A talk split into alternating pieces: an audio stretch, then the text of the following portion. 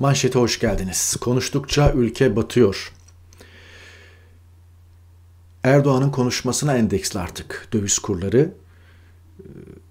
Çoğu insan elinde telefon, önündeki bilgisayardan anlık dolar kurunu, euro kurunu, sterlin kurunu neyse takip etmeye başladı. Durum vahim. Dolar 14 lirayı gördü. Euro 15 lirayı gördü. Sterlin 18 lirayı gördü. Yani benim yaşadığım İngiltere'de memlekete 100 pound göndersem, 100 sterlin göndersem 1800 lira. Böyle bir noktada. Ama tabii e, ne insanlar burada kazanıp Türkiye'de harcıyor ne de Türkiye'de e, kazandıklarını yurt dışında harcıyor ki artık Türkiye'de kazanıp yurt dışında harcamayı bırak, Türkiye'de kazanıp yurt dışında tatile gitmenin imkanı yok. Özellikle yurt dışında öğrenci okutan falan varsa Allah yardımcısı olsun. Ee, nasıl para gönderecek, nasıl okutacak veya yurt dışına para gönderen varsa e, Türkiye dışına e, çok zor. Ya da Türkiye'de kazandığıyla e, yurt dışında geçinen varsa durumlar çok çok zor. Allah yardımcıları olsun. Artık bu konuları mukayese etme dönemi geçti. Bugün elbette döviz kurundaki dalgalanma, asgari ücret, bunları konuşacağız. Bir erken seçim var mı yok mu çokça konuşuluyor. Anketler doğru mu söylüyor buna bakacağız. Ee, yine Covid ile alakalı ve bir iki hatırlatmamız gereken adli işte gözaltılar, tutuklamalarla ilgili Metin Gürcan hadisesi var onunla ilgili e, hatırlatmalarım olacak. En sonunda da e, soru cevap e, yapacağım. E, gerek Twitter'dan gerekse YouTube'dan gelen e, yorumları not alıyorum. O sorulara cevap veriyorum. Ama başta vaktinizi bununla suistimal etmek istemiyorum. Gündemi konuşacağız. En son vakti olan varsa son 3-5 dakikada e, o sorulara ne cevap verdiğime bakabilir. E, dolayısıyla e, yayının e, genel bütünlüğünden onu da e, ayırıyorum. Bütün yorumlarınızı okuyorum. Twitter'da DM yani direkt mesaj açık. Oraya da e, yorum ve görüşlerinizi e, yazabilirsiniz. Şimdi başlayalım. Sabah gazetesinin bugünkü manşeti buydu bir, bir iki önceki yayında söylemiştim işte bana diyorlar ki işte algı yapıyorsun falan. Ya zaten biz bizim amacımız insanların algısını değiştirmek, etkilemek, düzenlemek ve e, yanlış algılanmaları e, veya yanlış biçimlenmeleri e, bir biçimde tavsiye etmek. Yani amacımız bu. Yani havaya konuşmuyoruz. Sizin beyninize, zihninize, aklınıza hitap etmeye çalışıyoruz sağlam verilerle. Konuştuğum her şeyin bir altyapısı var. Bir e, bilgiye, bir belgeye, bir gerçekliğe veya tanık bir tanıklığa dayanıyor. Kitaba dayanıyor. Bir ilme dayanıyor, evrensel bir kaideye dayanıyor. Her şeyi takip edenler bilirler. Şimdi algı operasyonu farklı bir şey. İşte algı operasyonu bu. Neymiş efendim? İşte Avrupa'nın en güçlü büyümesiymiş. En güçlü büyüme insanlara sıcak bir çorba mı veriyor? En güçlü büyüme insanları mutlu mu ediyor? En güçlü büyümeyle insanlar taksitlerini ödeyebiliyorlar mı? Faturalarını ödeyebiliyorlar mı? Algı bu. Avrupa'da raflar boş. Algı bu. Ekmek kuyrukları bir tane densiz demiş ya. Ekmek kuyrukları işte insanlar fotoğraf vermek, görüntü vermek için oraya dikiliyor demiş. İstanbul Büyükşehir e, Meclisi'nden bir AKP'li üye. Algı operasyonu bu. Kendi tabanını kendi tabanını bu laflarla avutacağını, uyutacağını zannediyor. Algı operasyonu bu. Ve bunun böyle olmadığı gerçekliğini biz yüze vurmaya çalışıyoruz ki zaten %80-90 mesabesinde siz e, iktidar kaynaklı yapılan algı operasyonunu görüyorsunuz. Kalanı da bizim işimiz. Bunun öyle onun başına göz kırptığına dair kulislerde aldı başını gitti. E, bilmiyoruz. Eli kulağındadır. Lütfi Elvan gider bu gelebilir. Nurettin Nebati de Berat Albayrak'ın adamıdır. Birkaç ayın önce detaylı anlatmıştım.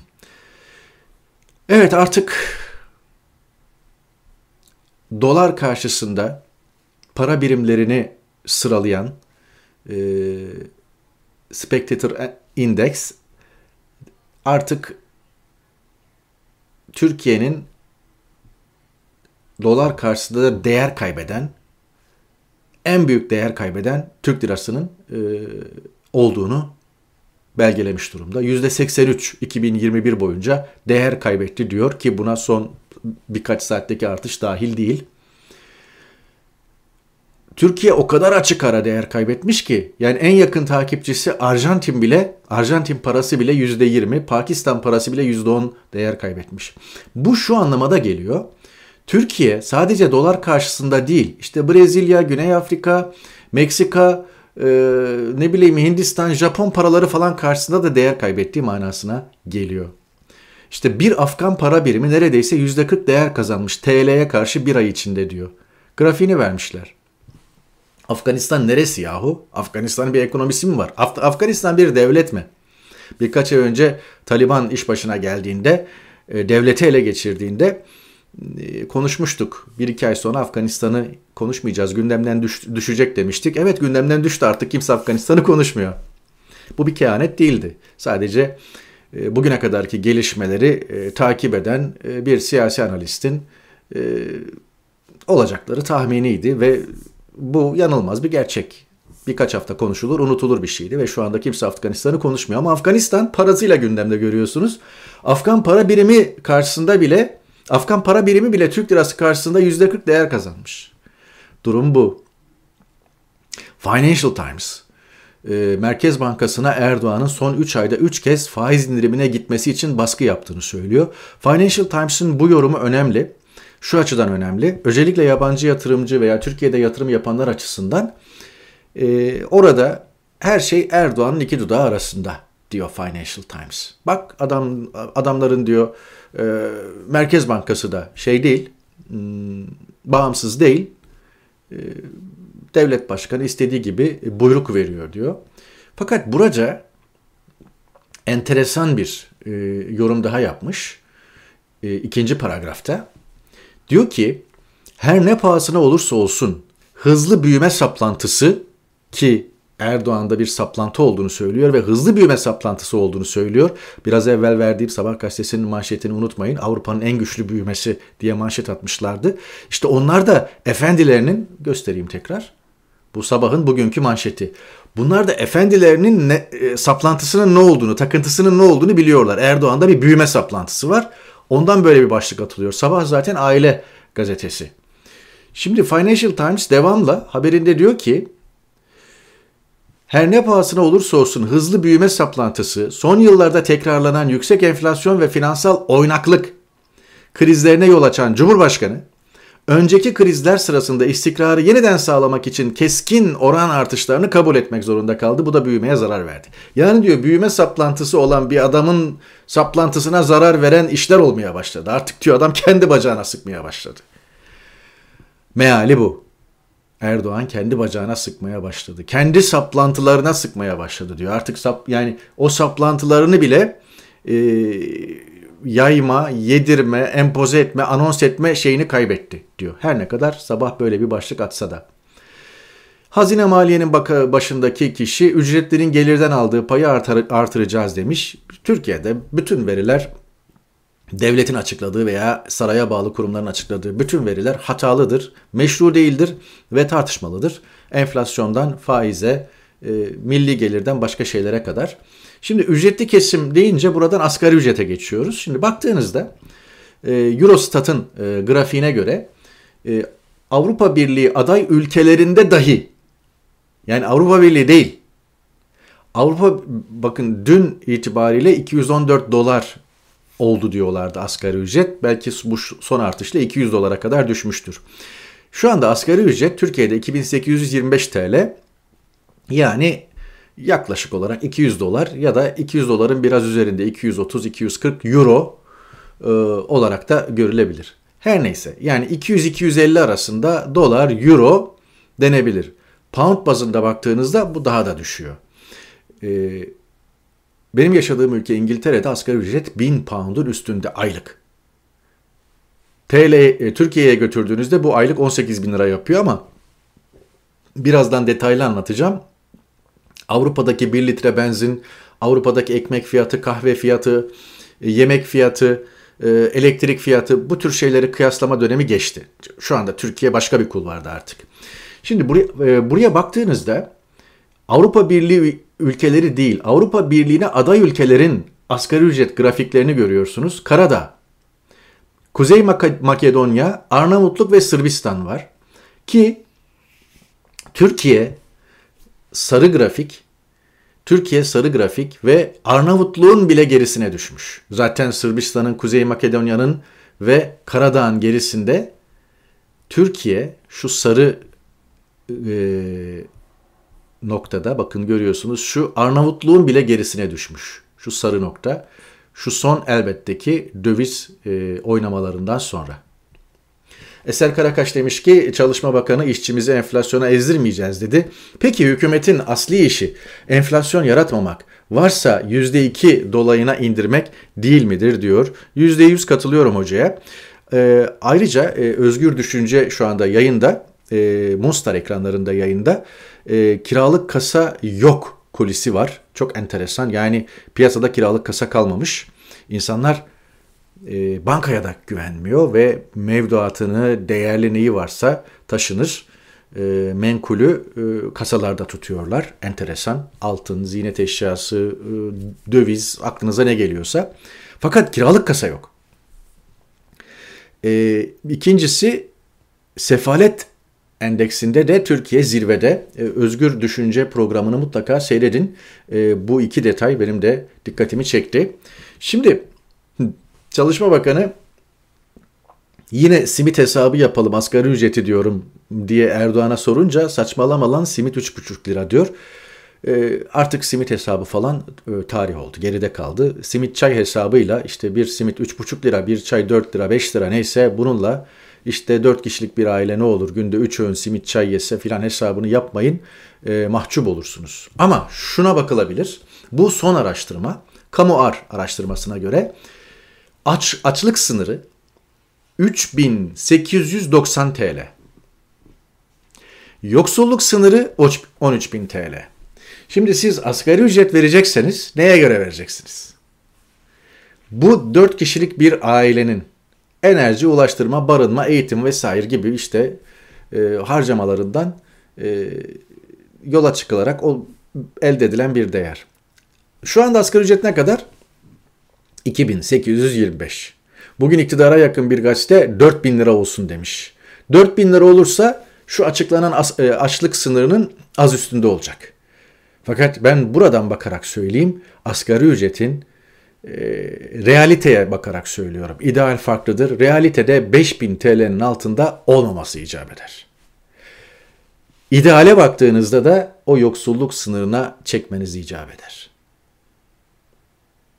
o yoksulluk sınırına çekerseniz asgari ücret 1000 dolar mesabesine gelir. Ama yoksulluk sınırına yani 13 bin TL'ye bugün muhalefet de iktidara gelse hiçbir baba yiğit çekemez asgari ücreti. Evet. Durum böyleyken böyle. Hesap gayet açık. Ama e, işte bu Erdoğan ben ekonomistim, ekonomi okudum falan diyor da alakası yok yani. Üniversite diploması gerçekten bir kere daha üzerinden geçmeyelim. Ne kadar şaibeli orta, olduğu ortada. Üniversite arkadaşı yok. Üniversiteye gittiğine dair bir veri yok yani. Ekonomi eğitimi aldığına dair de bir gerçekten veri yok. Futbolda bana profesyonel teklif gelmişti ama babam önümü kesti. Ben ben seni okumak için yetiştiriyorum dedi babam. Hayırlı da oldu diyor. Babasından nadir bahsediyor. Ee, nadir bahsettiği anlardan biri. Ee, babam ben seni okumak okuman için yetiştiriyorum demiş. Hayırlı da oldu diyor. Yani okudum diyor. Altındaki yorum çok güzel. E okumadın da. E, Erdoğan'ın bir tahsili yoktur. E, olan tahsili neyse onun üzerine de bir şey bir daha koymamıştır. Kitap özeti okuyorum demişti geçmişte. Onu özeti özeti okuduğu da yoktur yani. Kendisine ne anlatılıyorsa, ne e, sunuluyorsa o. Zaten herhangi bir tahsili olan bugün bu noktada olmazdı. Yani herhangi bugün bu noktada böyle saçma sapan demeçlerle kamuoyunu afallatmazdı. Şimdi dönelim. Ben son analizlerden birinde paylaşmıştım. Ee, Erdoğan'ın kendi partisi dahi Cumhurbaşkanı adayı olduğunu açıklamadı ama MHP açıkladı Erdoğan'ın Cumhurbaşkanı adaylığını diye. Ee, Bülent Arınç'ın yorumlarında da benzer bir şey olunca e, Ömer Çelik AKP sözcüsü önümüzdeki seçimlerde Sayın Cumhurbaşkanımız kuşkusuz Cumhur İttifakı'nın Cumhurbaşkanı adayıdır demiş. Önümüzdeki seçimler Haziran 2013'te olacaksa yasaya göre Cumhurbaşkanı bir kere daha aday olamıyor. Tabii artık hani yasa, anayasa, yüksek seçim kurulu, adaylık itirazları bir yerlere gidecek değil mi? O adaylık itirazlarına bakanlar Erdoğan'la ilgili bir konu önlerine geldiğinde nasıl davranacaklar? Bu parantezi açarak bunu söylemem lazım. Haziran 2013'te normal vaktinde, e, 2023'te özür dilerim. Haziran 2023'te normal vaktinde seçim yapılırsa Erdoğan bir daha aday olamıyor. Çünkü iki kere seçildi ve bir daha aday olamıyor. Bir ikinci e, şey de şu 50 artı 1 de büyük bir kabus e, Erdoğan açısından. 50 artı 1 de yani bu son anayasa değişikliğiyle gelmiş bir konu değil. Daha evvel bin kere analiz ettiğim gibi 2007 e, yılında yapılan referandumda yani Cumhurbaşkanı Cumhurbaşkanlığı meclise seçtirmeyince o günkü irade Sabi Kanadoğlu 367 krizi Deniz Baykal falan alt alta koyun hepsini Anayasa Mahkemesi Tülay Tuğcu hep söylüyorlar AKP'yi şu büyüttü, bu büyüttü, şu kanırttı, bu kanırttı diye. AKP'yi kanırtan nedenler ortada ki 2007 kırılması çok önemlidir. 2007'de e, madem dedi AKP Cumhurbaşkanı'nı meclise seçtirmiyorsunuz o zaman halk seçsin dedi. O gün yapabilecek başka bir şey yoktu zaten. Ve halk oylamasına gitti. %60'ın üzerinde oyla e, Cumhurbaşkanı'nı halkın seçmesi 2007'de referandumla geçti.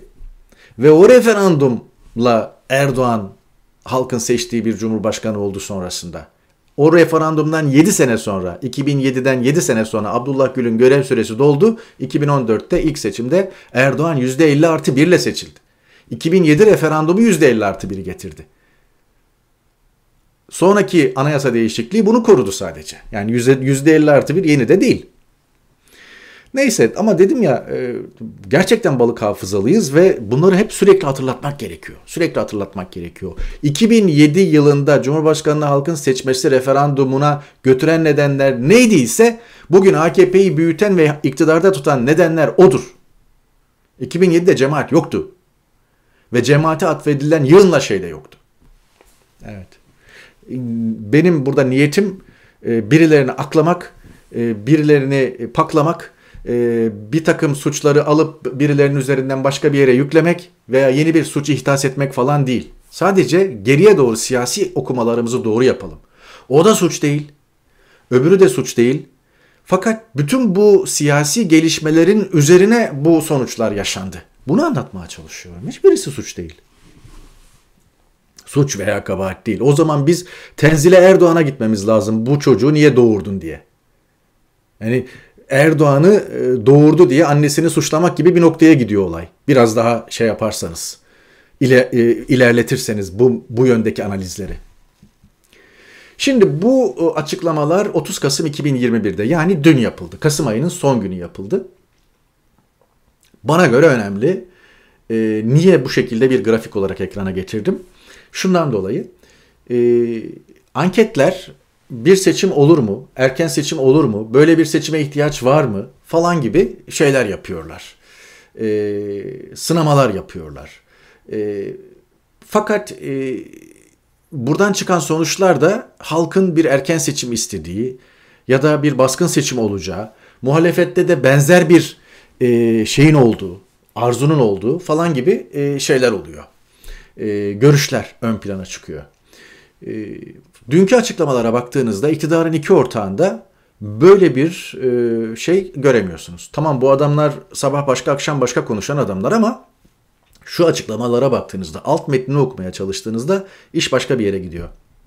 Kılıçdaroğlu'na cevap verirken Devlet Bahçeli erken seçim yoktur, hemen seçim yoktur, haydi seçim yoktur, derhal seçim yoktur falan diye şey yapıyor ve Kılıçdaroğlu'na bindiriyor. Bu tavizsiz karar ve iade irade beyanına sevsen de sevmesen de alışman, bununla da kalmayıp riayet etmen tavsiyemdir diyor. Sert bir şekilde Kılıçdaroğlu'nun seçim söylemini taca çıkarıyor. Aynı şekilde Erdoğan da Bahçeli'den aldığı pası Bahçeli'nin konuşmasında ifade ettiği üzere bu taviz, tavizsiz karar ve irade beyanına sevse de sevmese de bunların alışmalarını ben de aynen riayet etmelerini kendilerine tavsiye ediyorum diyor. Seçim meçim yok diyor.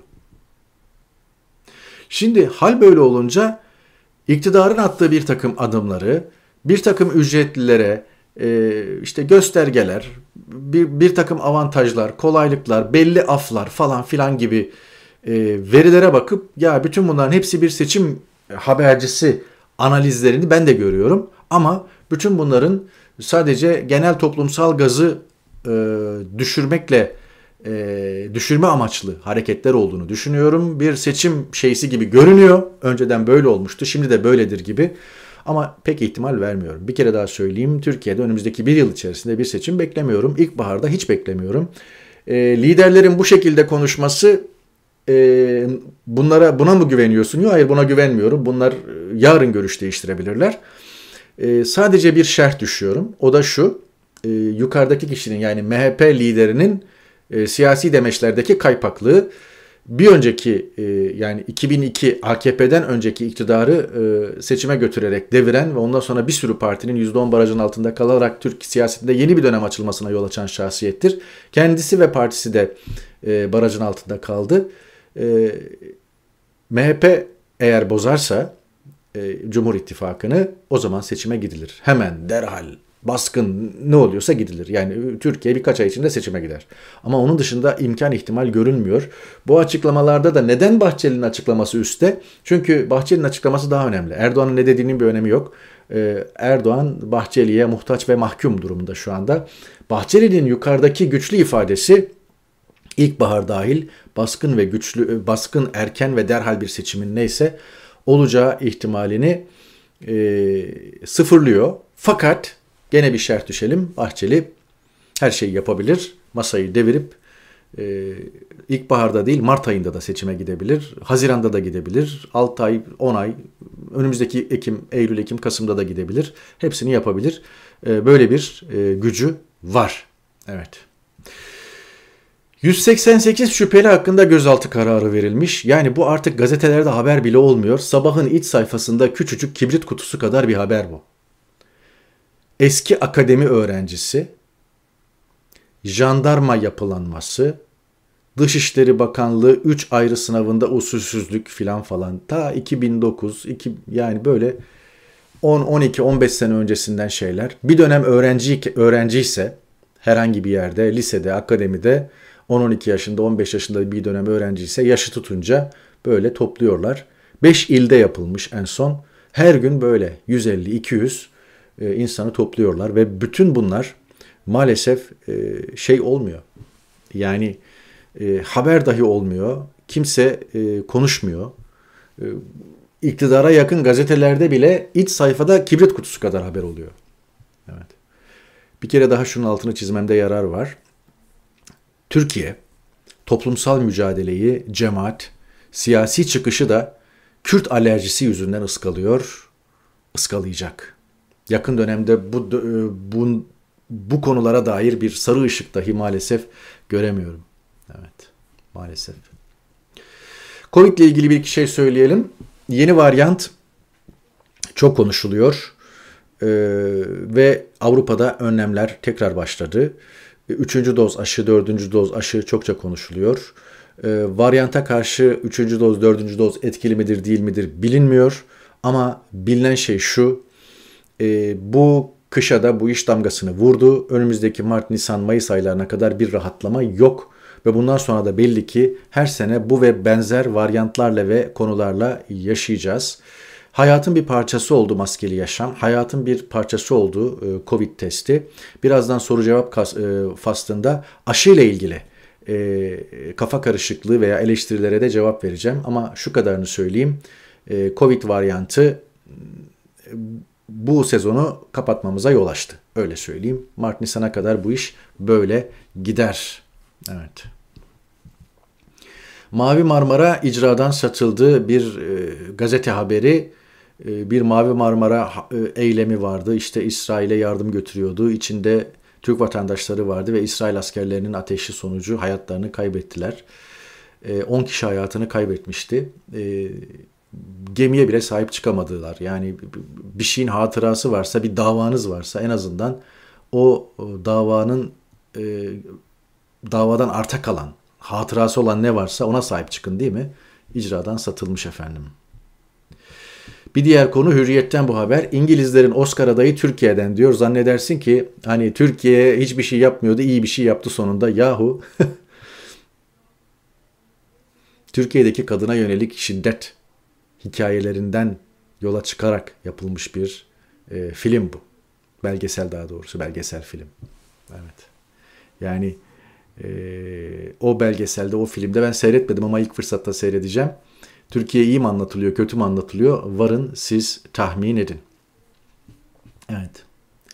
Muhalefet güçlendirilmiş parlamenter sistem üzerinde uzlaşma sağlamış. Bakalım iş nereye gidecek ama dediğim gibi muhalefetin seçimi zorlaması ve bastırması ve elde etmesi biraz zor görülüyor. Ama güçlendirilmiş parlamenter sistem üzerinde uzlaşma sağlaması ileriye doğru da mühim bir işaret. Bülent Arınç son günlerde çok konuşuluyor ama TR724'ten bir haberin başlığını okuyup geçeceğim. Arınç'ın damadı Ekrem Yeter beraat etmiş efendim. Yayın okumak, bulundurmak, lidere saygı duymak örgüt üyeliği için yeterli değildir demiş mahkeme ve e, Arınç'ın damadını beraat ettirmiş. Yığınla insan bu nedenle e, içerideyken. Bir diğer haber BBC News'tan e, eczacılara göre Türkiye ciddi bir ilaç kriziyle karşı karşıya 650'den fazla ilaç bulunamıyor.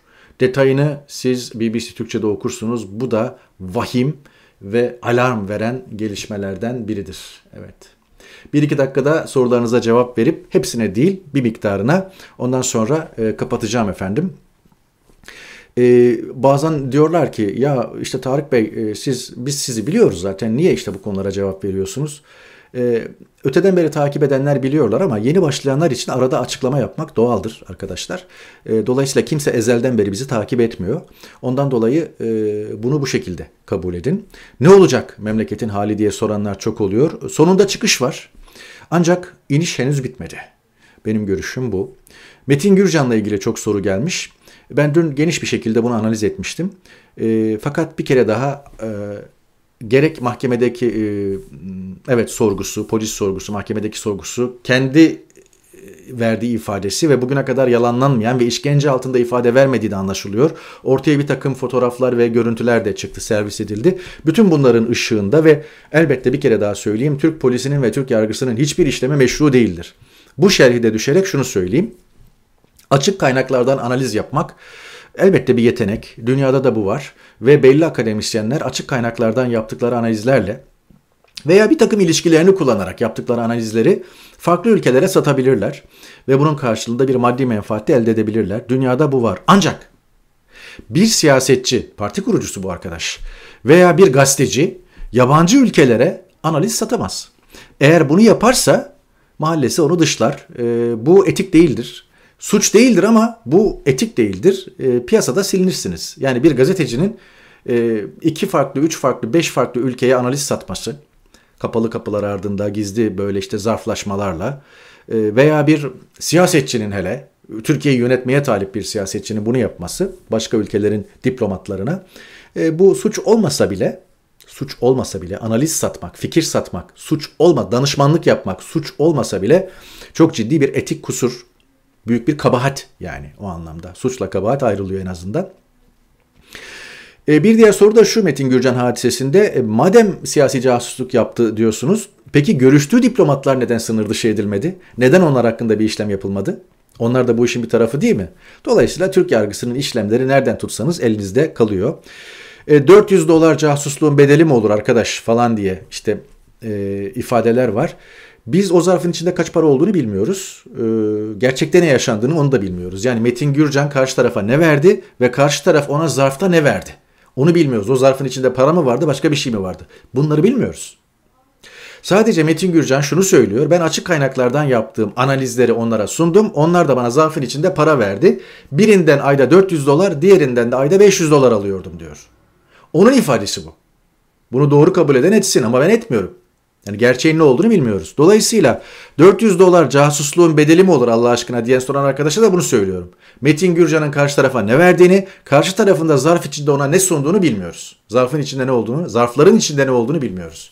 Ama Metin Gürcan'ın ifadesini doğru kabul ederseniz o bile zaten suç olmasa bile etik dışı bir hareket. Ama e, Metin Gürcan da bunu göze almış görünüyor.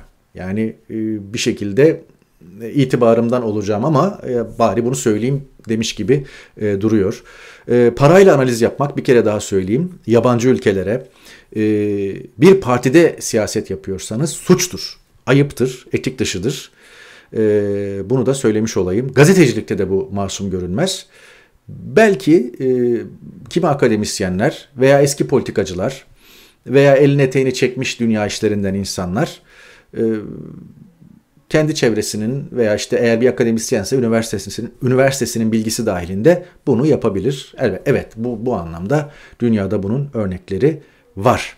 Evet. Aşı fanatizmine ilişkin bir iki şey söyleyeyim ve bugünkü soru cevap e, faslını kapatalım. E, şimdi bir noktada aşı karşıtı olmak veya herkesi aşı olmaya teşvik etmek ve ikisinde de aşırılığa gitmek doğru değil. E, her iki türlü fanatizm yanlış. Aşı olun fanatizmi de yanlış. Aşı olmayın fanatizmi de yanlış. Özgürlük var, özgürlükler var. İnsan aşı olur veya olmaz. Kamusal alanın paylaşımında elbette belli kısıtlamaların getirilmesi ve bu kısıtlamalarda test zorunluluğu, aşı zorunluluğu vesaire gibi e, zorunlulukların olması evet bireysel hürriyetleri engelliyor e, veya bireysel hürriyetlerle kamusal alan kuralları arasında e, acaba ilişkiyi nasıl kuracağız sorularını beraberinde getiriyor. Bu öyle kolay içinden çıkacağımız bir konu değil. Evet birilerinin özgürlükleri kısıtlanıyor ama öbür tarafta kamusal faydayı gözeterek bir şey götürmeye çalışıyor. E, iki ya da üç doz aşı olduğu halde hayatını kaybedenler var. Gelen mesajlardan e, mesajlardan görüyorum. Onlara anlatmak bazı konuları çok zor. E, bir e, seyircimiz mesaj yazmıştı. Annem 3 doz aşı olduğu halde hayatını kaybetti. Sen ne anlatıyorsun falan gibi de öfkelenmiş bana.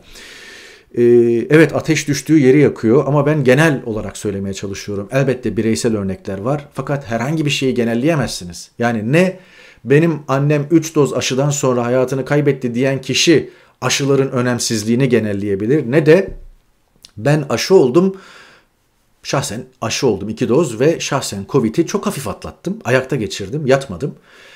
Ne de ben bunu genelleyebilirim. İki doz aşı olduğunuzda Covid size hiç dokunmuyor, rahat olun falan diyebiliyorum. Yapamam bunu. İki, iki ayrı, iki uç örnekten bahsediyorum. Aşıdan ziyade sanki virüs e, bulaşarak, insandan insana geçerek e, bağışıklığı temin ediyor gibi geliyor. Ancak aşı e, hastalanmayı ya da hastalığı ağır geçirmeyi engelliyor. Çünkü yaşadığım ülke başta Avrupa'da aşılanma oranları yükseldikçe ölüm oranları ve hastanelerdeki yoğun bakım servisinde yatan hastaların oranları düştü. Bütün bu verilere bakarak ki bu verilerde güvenilir veriler aşılanmanın hastalığı ölmeden hafif atlatmaya e, yaradığı sonucunu çıkardım ben. Fakat bizim bildiğimiz manada aşı hastalığa karşı korumuyor. Bir şekilde hastalığı hastalığa yakalanıyorsunuz. Bir şekilde virüsü kapıyorsunuz veya bir şekilde virüsü kaptığınızda aşı olsanız da olmasanız da o virüs bünyeye giriyor, yerleşiyor. Fakat aşılı olmanız sizin konuyu biraz daha hafif atlatmanıza e, yol açıyor gibi ya da buna sebep oluyor, bunu sağlıyor gibi. E, aşı korumuyor. Sadece e, hastalığı atlatmaya yardımcı gibi. E, bunu ne derece yaptığını ölümlerin azalmasından görüyoruz. Yoğun bakım ünitelerindeki hastaların azalmasından görüyoruz. Daha fazla detayı inanın ben de bilmiyorum. Çıkan her şeyi okuyorum. Merakla okuyorum, ilgiyle okuyorum. Fakat tıp alemi de halen bakıyor konuya yani. Halen bakıyor. Evet böylelikle bir yayını daha noktalıyoruz. Başka sorular da var ama e, onları da sonraki yayınlara bırakalım. E, bir sonraki yayında görüşmek umuduyla hoşçakalın.